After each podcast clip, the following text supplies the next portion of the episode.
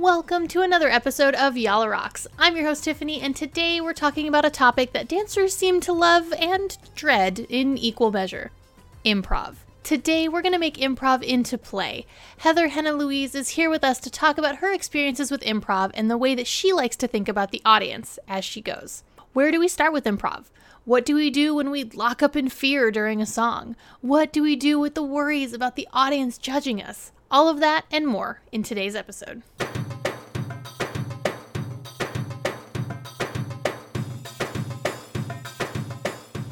Dancers, and welcome to Yalla Rocks Belly Dance podcast that helps you design your personal practice. Today's guest is Heather Louise. Heather, welcome to the podcast. Thanks, Tiffany. Nice to be here. So, since this is your first time on the podcast, we we always like to know, right, a little bit of backstory. Dancers are always curious about this when they're hearing from somebody new or someone they love and they just don't know kind of where did this all come from. So, how did you get into Middle Eastern dance, and how did it snowball out of control uh, to turn into your career?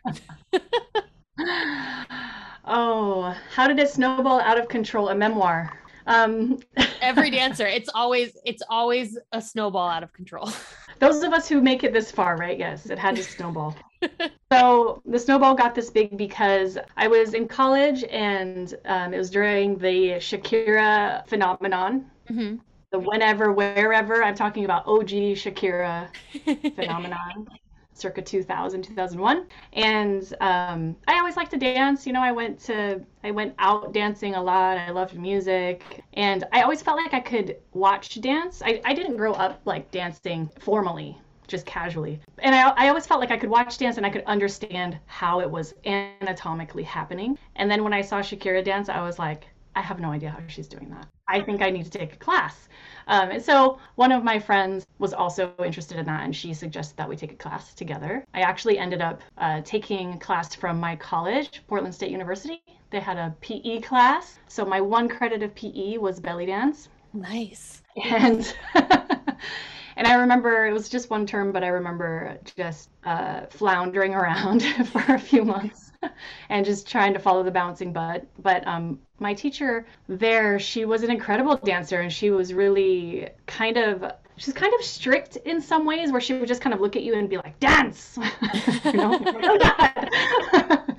um, but at the same time she always had at the end of class like this circle where she would dance in the middle and she would like really um, fall into the dance. Like I just, it, it was amazing to watch her transform, you know, in her like sweatpants and whatever into this uh, like gorgeous woman. And i felt like that was just an amazing uh, power of the dance of this dance. And i i love the music right away. I didn't understand it at all but i i was just like entranced mm-hmm. by it to say the least. Um, and then after uh, after that class it was going into summer break um, and she suggested or recommended um, if we wanted to continue learning to go to this amazing dancer in town who had just won the belly dancer of the universe title. Her name was aziza and she was teaching class. And so aziza's in the bundle those of you everybody knows. So i went to her class and i was like wow the belly dance belly dancer of the universe right here in my hometown.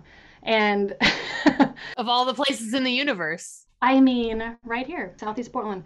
And so i went to her class and immediately fell in love with her like everybody does when they take her class you know? Um, she the way that she taught that just her energy um, the music how she made everything very clear and accessible but also had this like passion. I was i felt more in love with the dance but i also was very fortunate to have such um, you know a role model as a teacher mm-hmm. um, that i eventually when i started teaching classes later uh, looked to those early classes as a, how to teach this dance yeah, uh, so that was the beginning of the snowball. And then I moved overseas after I graduated from college. And I, I realized quickly that after that, that had been about five years I had been taking classes. And while I was overseas, I realized I really loved and missed um, missed dancing. I needed a community, and so I I went to Tokyo where I knew there was a huge belly dance community. But I also had always wanted to go to Japan. Being part Japanese, having studied Japanese, it kind of just was all coming together that I decided to go there. And then my teacher there, she uh, just watched me in the first class and she said, You need to just start performing. You have all of the tools. Now it's just a matter of diving in, jumping into the deep end and figuring it out. I'm very thankful that in those days people didn't have cameras on their phones. so that you know, no one saw me floundering around the deep end on social media in a live stream. So I got to make a lot of mistakes. Uh, danced in restaurants and clubs and all kinds of things. I got I also got into tribal fusion there. That was where I met Rachel Brice uh, for the first time. So I was kind of doing everything. Like I I was my my teacher there um, taught Turkish Oriental.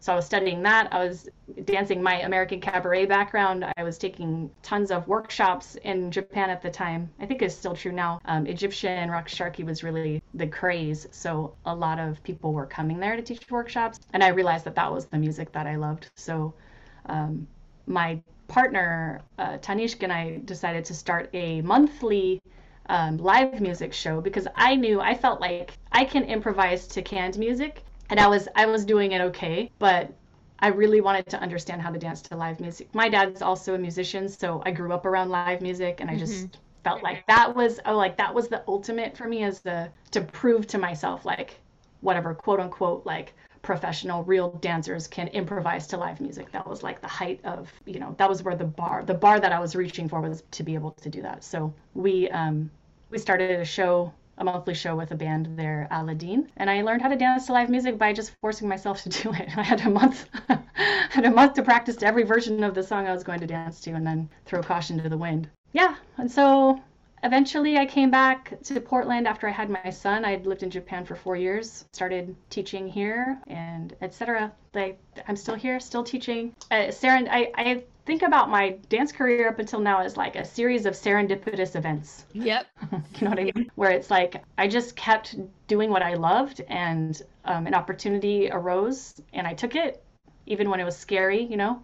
When my teacher said in Tokyo was like, you have to start performing, um, you should perform in restaurants. And my gut instinct was like, I cannot do that. Mm-hmm. And then in my next thought immediately was, I have to do that. So I just kept doing it. And, you know, when I felt like I wanted to start teaching, um, my teacher there in Japan, she invited me to teach at her studio. And it was the same kind of thing where it was like, can I do it? I'll try it. And then I just, you know, just kept going. I, I moved back to Portland and Rachel Brice asked me to teach on Datura online. Imme- my immediate reaction was, that's a terrible idea for me. I hate listening to myself talk. And then my immediate next thought was, you have to do that. Don't be stupid. so you know that is how the snowball got so big. Yep. And i mean i still love it. I'm, I'm thankful that i have i guess my guiding light has always just been that i follow my curiosity and i, I trust that pure intention and then the doors open along that path because i'm just following you know that. Along the way. So through this when do you remember first improvising? Like when was the first time you were kind of asked to improvise through this journey? I actually I think that I always improvised at home, you know, like just bopping around to music kind yeah. of. But um, the pressure to perform in improv just happened like on stage when I forgot the choreography and I was dancing by myself, right? So what was I? I wasn't going to stop. I also I realized that when I'm in a group, I actually can remember choreography because if other people are counting on me, um, then I will just really focus on on doing the choreography right. But when I'm by myself, it's so much more of a personal connection to the music that um, that overrides. I, I don't have the same feeling of like needing to execute or needing to like nobody's holding me accountable. Right. Nobody so knows. My feeling just takes over, and nobody knows. Um, and and my connection to the audience is more important. Um, and so I I kind of just realized that despite my best intentions of having a plan or having a choreography that I was always going to end up at first I felt bad about it because I thought, oh, I forgot it. I just forgot the choreography. Yeah. Like but then I, I actually had a really great time. So these were conflicting things that were going on. It was like, oh shoot, I forgot the choreography, and then it was like, but we all had a really great time, and um, they asked me to come back, so it, it must be fine you know so it can't be that bad. it can't be that bad. And i i i just learned to look at them as two different art forms really. Mm-hmm. my first time being asked to actually improv was when i started doing restaurant work which i also started way too soon. Like the restaurant in town just needed more dancers and there weren't like the level of dancer that they needed necessarily. They also had some issues with like, who they wanted to hire but we'll leave that to the side. Um and so my teacher was like you go dance and it's like tossed into the deep end, right? Like, okay, I guess now I have to learn how to just not do this in my room. Like you said, right? To not just bopping around your room. Like now there are actually people involved. right. So we have to we have to do that. So what is it about improv that terrifies us so deeply when we first go in? What is like your experience with your students, with yourself? Like, because it is it is real. There's like this fear of of having to improv, having to do something, anything to the music? Um, I think that people ha- fear that they're going to do it wrong. You know, it's this belief that there's a right and there's a right way to do it, or there's, you know, X amount of this type of movement makes it raqs sharqi, or we put a lot of pressure on ourselves. And it's just not the point of the music or the dance, it, you know. So I think that it, if you're not of the culture, then um, I think you have to examine your own culture. Uh, and so, speaking as um, someone from the United States who did not grow up in a in a family that comes from a dancing culture, mm-hmm. Um, where we think of dance as being something that happens on stage for performance purposes, that has to look a certain way. Um, so speaking from that perspective, I think that we put all this pressure on ourselves that it, it must look like something in order for it to be right. Mm-hmm. But I, I, think that what I realized in listening and studying the music specifically, so if we always go back to the music's intention, uh, is that it's for enjoyment, right? It's for, um, and if you listen to how the musicians are playing the songs, they're playing with the song, right? It's not, I mean, even think about that word in English, like to play, mm-hmm. to play music. Uh, that is inherently an improvised creative space so we have to let go of this kind of black and white thinking that uh, it, it, has to that there is some there is some kind of right way to do it.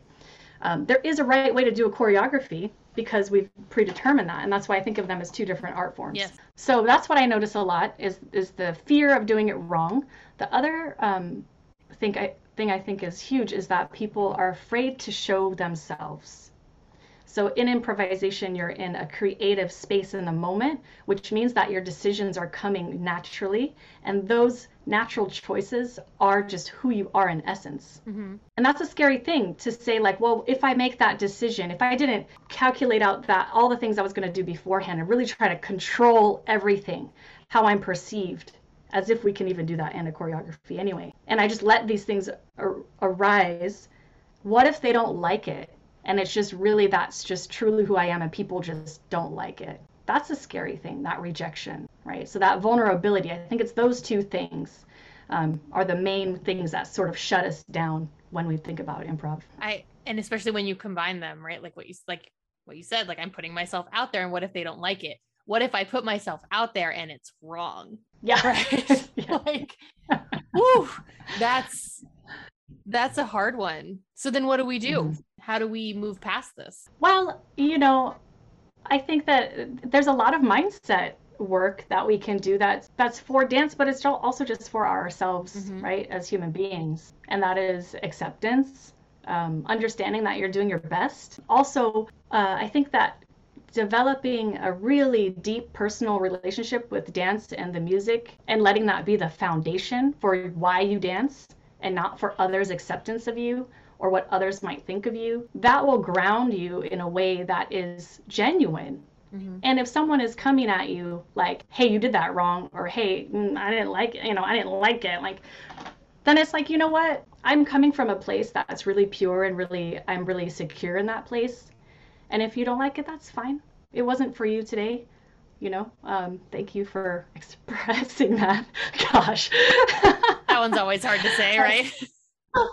I, thanks for the opinion i didn't ask for. No um, you know but that's another thing is is to always be a student of the art form right? Mm-hmm. and so if you know you're doing that work and you're trying your best are we ever going to get it completely 100% right if there is such a thing? No we're not. Is it the point? No it's not. So I when I step onto stage, I know that I've done a lot of work, and because of that, I am secure in in my knowledge of the craft. Um, I'm secure in my relationship, my pure intention to the art form. I believe that everyone is there to have a good time.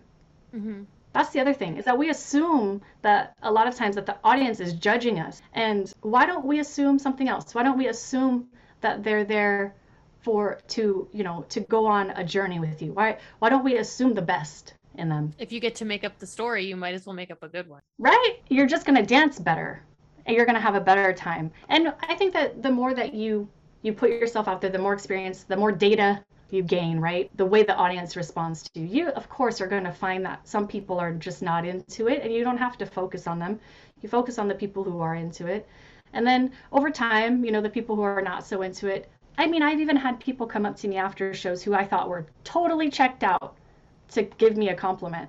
So it just proved to me that, you know what, I don't know what's going on with everybody. Like, I have no idea what they're thinking, and I shouldn't make assumptions. I should just go out there, enjoy myself, enjoy the music, be secure in who I am, be secure in my in my knowledge of the art form, and share this thing, show this music that I love, right? Mm-hmm. Um, I think that when I can show people, even if it's one person through my dance, the reason that I love this song, then it's amazing. Like that's if I can if I can make them hear something they wouldn't have heard if they just heard it without a dancer there.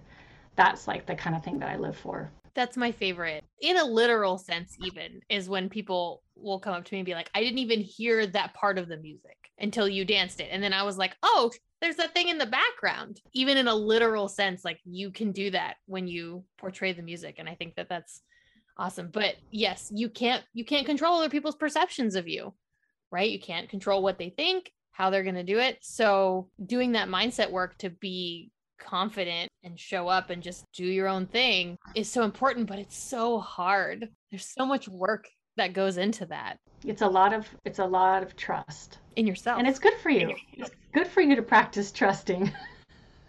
For sure. Trust the universe trust yourself trust other people you know ultimately it's just dance you know it was never meant to exist forever on youtube in a video. It was just meant to happen in this moment and be done and exist in the minds of the people who were there. So dance is the is the art form that is just of the moment. Mm-hmm.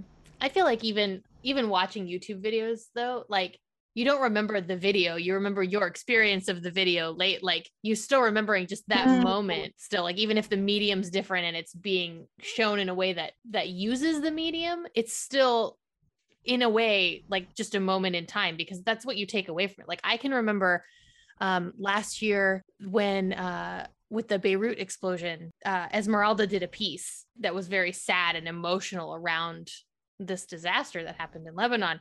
And could I go find that piece and watch it? Sure. But that's not what I am going to do. I'm not going to necessarily go watch it all the time. I'm going to remember the feelings that that piece evoked and like my experience of watching that and being like, oh my gosh. Right. Even, mm-hmm. even though we weren't necessarily in a moment and that moment is captured in a weird way.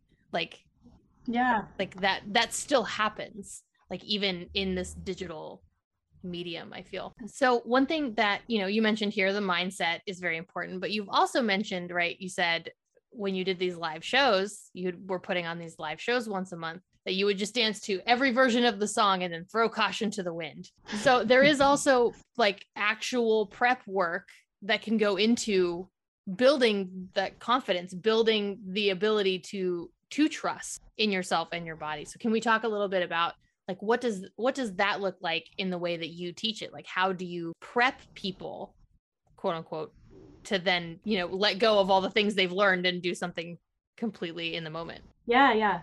Yes i think that um, a prepared dancer a well rehearsed dancer can improvise you know can improvise well anytime. And so there is preparation and it's about knowing the music. I've heard people say like oh well the band just played any song. Like we didn't get to choose the song; they just played any song. And it's like, well, yeah, you can improvise to that, but um, I don't know that that everyone is going to be giving their best. I don't know that everyone is setting themselves up for the best experience, the band and the dancer and the you know for the audience.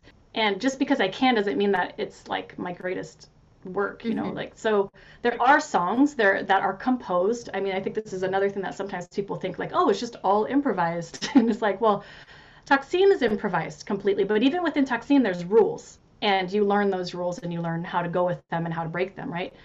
Um, that's maybe the most free space. But as far as the songs go, they're composed, and so if you can listen and learn the song, um, and then yes, there are many versions of them, the same song, which is always great because you've by dancing to many versions, you understand the parts of the songs in a different way, right? Because of the instrumentation or the speed that they're played at or how they uh, pull out the accents or not or whatever. Um, so you just start to be prepared. Uh, you find the space within the song to listen, to still stay present. So that's the cool thing, I think, about learning the songs. Um, because when you know them so well, then you can enter into the improv setting with curiosity of like, how are they going to play this if we're talking about live music? Like, how are they going to play this intro? Um, how are they going to set the mood for, uh, you know, what's to come? what instrument's going to play that break you know and then you you just you have to stay relaxed and receptive and i think that's another thing that ends up happening is that we try to anticipate what's going to happen in the song. Even when we know the songs very well we're like oh here it comes. I'm going to get ready. I've got all my i got like my little isolation pattern i always do to this section. And then the band plays it differently. So you have to create some space for yourself to be receptive to the music in order to play with it while it's happening so that's one thing is is having that preparation at home uh, just your knowledge base right of the music the other thing is that there is a practice of staying open to the music and that requires the body just to soften. So even when you're practicing to recorded music, which most of us are, right? Practicing just drinking in the music instead of attacking the music or going after it or trying to hit it or whatever right? And we can do that like we can play with those dynamics of when to hit and when to and when to receive it. And and that's the muscles if you think about the muscles contracting and releasing that's also somatically what's happening in the body. But if we're always in a state of like oh like i'm gonna get it then our body never can relax in order to respond. So that's just uh, something that in your body you have to cultivate a place of like stillness. And this takes trust, right? It takes not wanting yep. to control every yep. moment. It takes allowing softness so that, you know, maybe today when I hear the oud start, it actually starts in my shoulder today. Wow. Like I heard the same song yesterday, but it wanted to come out of my right hip. Like softening so that the music can fill you and inspire something to happen. And then going with it. So staying curious about what arises in you and saying, like, oh, wow that's what's happening today. Okay, how are we going to play with that? Where can we go with that? Like, what's connected, right? If it's in my shoulder, what's connected to my shoulder? Oh, my elbow, my rib cage, my head, um, which is going to be completely different uh, pathway in the body than if that came out of my right hip, right? All of the things that are connected to that. So, staying curious, staying soft, playing with what arises. Um, not trying to control everything. And then when you feel like, oh, I didn't quite get it right, just laughing it off and saying, like, oh, that was fun, you know, and it's a new moment. Um, so there are ways to sort of watch your mind, so to speak, when you're practicing, so that when you're in an improv setting, you can come back, you have some tools when you notice, like, oh, I'm getting really outside of my body. I'm getting really out of my feet. I'm starting to worry about what other people are thinking. What are my tools to bring me back to myself and to soften back down so that I can let the music fill me and then play? Right, because we're always going to have that push and pull with the, the environment. I don't know, like a some a wait staff dropped um, a tray of dishes, right? Like there's gonna always going to be some distractions or something in the environment, and it's like, well, how can I pull myself back? First of all, where is the ideal place for my body to be where it can be receptive to the music and and curious and playful and secure, right? Like we have to feel secure. That security comes out of trusting the audience, trusting my knowledge, trusting my relationship, my peer relationship to the music. And then once I have that security, then I can soften and I can respond and play. You can't do that if you if you're worried mm-hmm. or if you're concerned, right? So understanding just kind of how the body really reacts in, in situations of stress, and then you know how, can we can we cultivate an environment in our performance space that feels safe and playful? If that makes sense. It does, and it it actually ties in so well. I feel like with the mindset piece that you were talking about because so much of the way that you were speaking about improv and like the space that you inhabit when you're in improv also sounds a lot like when you are practicing when you are practicing mindfulness right and you're trying to become more self-aware of your thoughts right you're trying to create distance between like what you're doing and like the immediacy of the thought like you get to pull away and and have the space to make different choices to make those things happen. Like you know you're pulling away from the worry and the oh my god what comes next? and the needing to control the song. You're pulling away from all of that to the moment and being in your space and in your body. It's like it's actually really mirrors a lot of thought work. Yeah it'll be good for you do it in your dance. Do it in your life. So you mentioned there are some of the tools that you can start to like use to like get back into your body. Like stop worrying about the audience. Stop worrying about this like in out like let's do this. Can you for people who are going to practice improv later today, what's something that you would have them try? If you're the type of person who feels like when it's time to improvise that you just clam up, like your body just tightens up and you're like, I don't know what to do, then I find that first understanding the relation, your relationship to the ground, right? So softening into the ground, that means bending your knees, allowing you to, your, you to feel just the weight of your body coming into the ground and then pushing out of the ground. That's our first dance move, right? Is the relationship that we have to the earth.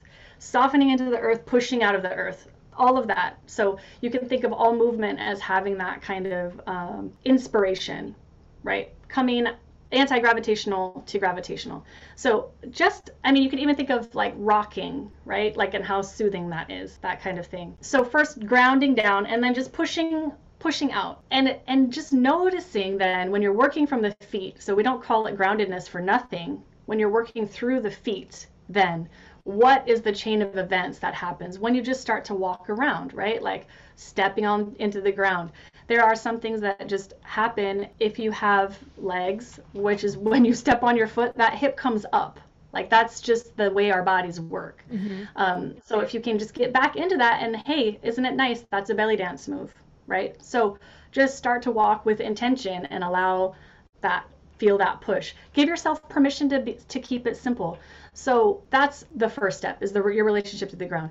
If you're the kind of person who feels like you get really like outside of yourself and kind of really uh, overly conscious about what's going on with the people in the room or what you should be doing. Sometimes we try to sort of like put movements or combinations into an improv, which you certainly can. That's a, that's a tool to use. Or you're like, I don't know what to do next. I don't know what to move move to do next.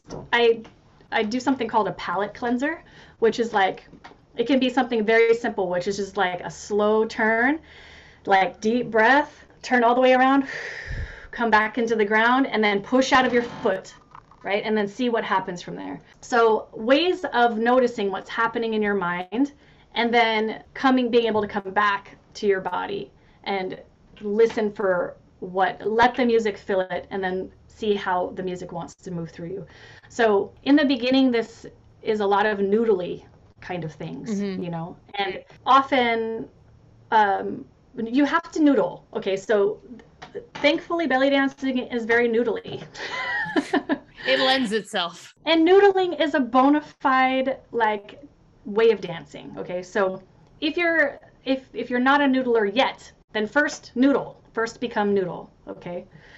And then we'll start to play around with because we do care about what it looks like. And we, as dancers, we do care about changing when the music changes, uh, having some visual interest. Then we can think about things like directionality, traveling around the space versus staying in one spot. So we can start to add some structure or just some kind of outside ideas uh, to create contrast to make it interesting for you and for the audience. And within that framework, you can play around. So creativity often relies on a little bit of pressure, right? It's sort of like it's just our, our human brain is like we're the most savvy when we have the least amount of things to work with, right? It's like give somebody like a, a rock and a stick and they're like, find food. And they're like, oh, I can make a tool. But if you have like all the tools in the world, um, you know, or food at the grocery store, right? It's like you're just not you're not going to be as creative. Mm-hmm. So it's that same kind of idea of like understanding yourself and kind of what you need. How can I put some parameters on what's happening uh, right now so that I can create and be playful and come up with something that keeps me interested too. Like, as I personally often find also like, am I just doing the same move like over and over again? like it feels good but also i'm a little bit bored maybe so can i put some parameters on it and say like well i've been standing i've been in this one spot for a while now the next time the music changes i'm going to travel in a circle around the space. I don't know what movement, I don't know what step I'm going to use, I don't know if I'm going to shimmy, I don't know what my arms are going to do. I just know that I'm going to do the complete opposite of what I'm doing now, which is move around the space. Even if I'm given a seam, let's say, let's break a rule. I don't know what the band's going to do, but when, when it changes, I'm going to start to travel. Um, and you'll find that you come up with some interesting new things. You know, you, you set some creative limitations to play around with. And a, a lot, often, a lot of times, it's kind of a game of like, do I need more freedom or do I need more restriction in order for me to stay engaged and stay interested mm-hmm. and stay connected? Because sometimes we think like, oh, it's just free, like it's just all free, just you know. But there is, you know, we have to understand kind of our own psychology and what we want out of it too. You know, like what kind of experience do you want out of it? Does that answer your question? It does. It, and I think it gives people some options too. It's like if you go to improv later, like start off with the with being grounded. If you're feeling stuck, do the palate cleanser. If you're feeling bored, you know, just put a different set of parameters on it and go. Who knows what's going to come out of it, but go see. So I feel It'll like different. yeah, it'll be different and you can experiment with that and it's all play. It's all fun. It's all there to experiment with because you're just in your dance space. Yeah and you will and i think what's what's really cool about this is if you've been dancing for a while you will find um, some new things you know? And it's a lot of times it's things that only you could come up with. I mean i've attended a lot of workshops where that teacher came up with some really cool things and i learned all of these intricate uh, layers and stuff on top of a combination. Um, but it wasn't my own creation and i would often wonder like wow how did they come up with that? Mm-hmm. this is probably how they came up with it they put some parameters on it and then their body problem solved it. And then they were like ooh i like that. I, i've never done you know whatever a downward figure eight while traveling in a circle. I don't know something right? So um but what if we tried? Exactly right? Or your your body will surprise you sometimes like what i didn't know i could do that what was that so if you are if you're curious about that, then I would say, you know, put set your camera up and take a video of yourself improvising, and you'll you'll often find some little nuggets, right.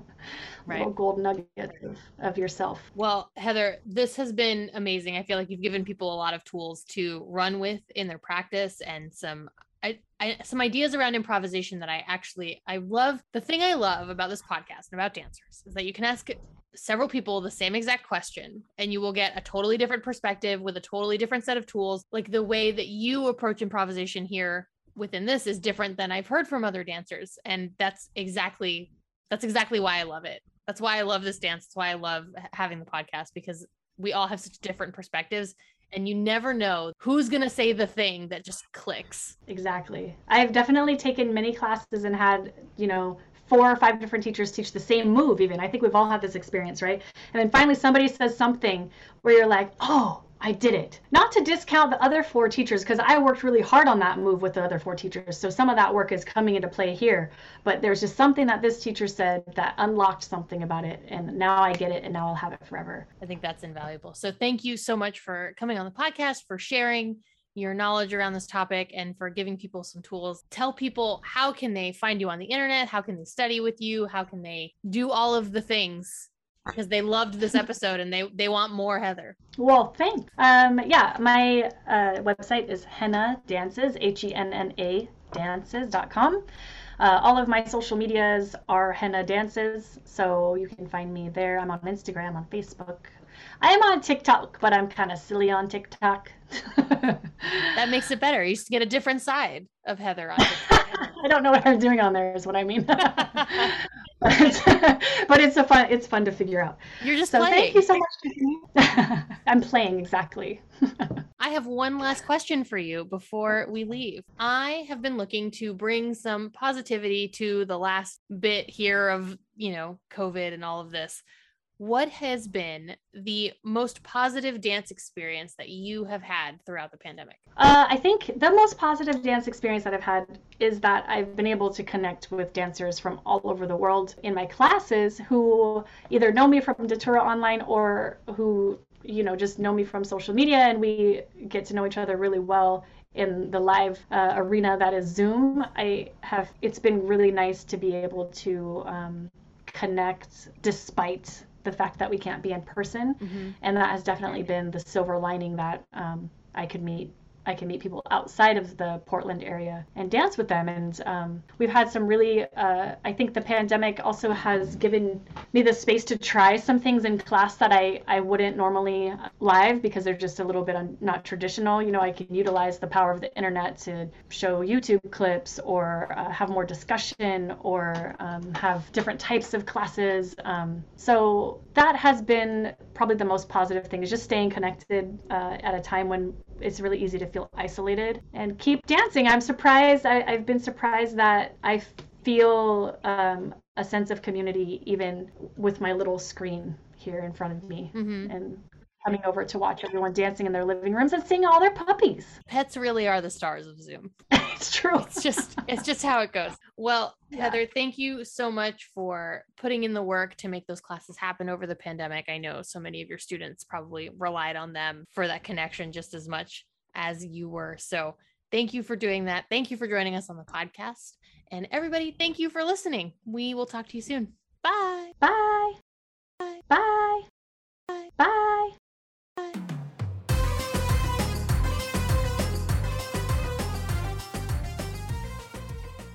Heather will be teaching her workshop, The Anatomy of Improvisation, in the 2021 bundle, and I'm very excited to dive deeper into all of these topics with her there. In the same way that Heather encourages you to play, this workshop is a mix of games, exploration, and good old fashioned drills to help us ease our way into improvisation. Being thrown into the deep end works, but learning the concepts behind improv helps us to get a handle on what's happening so that improving is fun to do and exciting to watch without quite so much of the worry that tends to plague dancers when the word improv is brought up. Until then, check out the show notes page at thebellydancebundle.com slash 75 to follow Heather on social and to check out her website. I know she's already convinced you how awesome she is with today's episode. And as for what to do next, put on some music and stay curious with it. Find some way to play with the music without expectation. It's hard at first, but the more you build that trust in the music and in your body, the more the magic happens.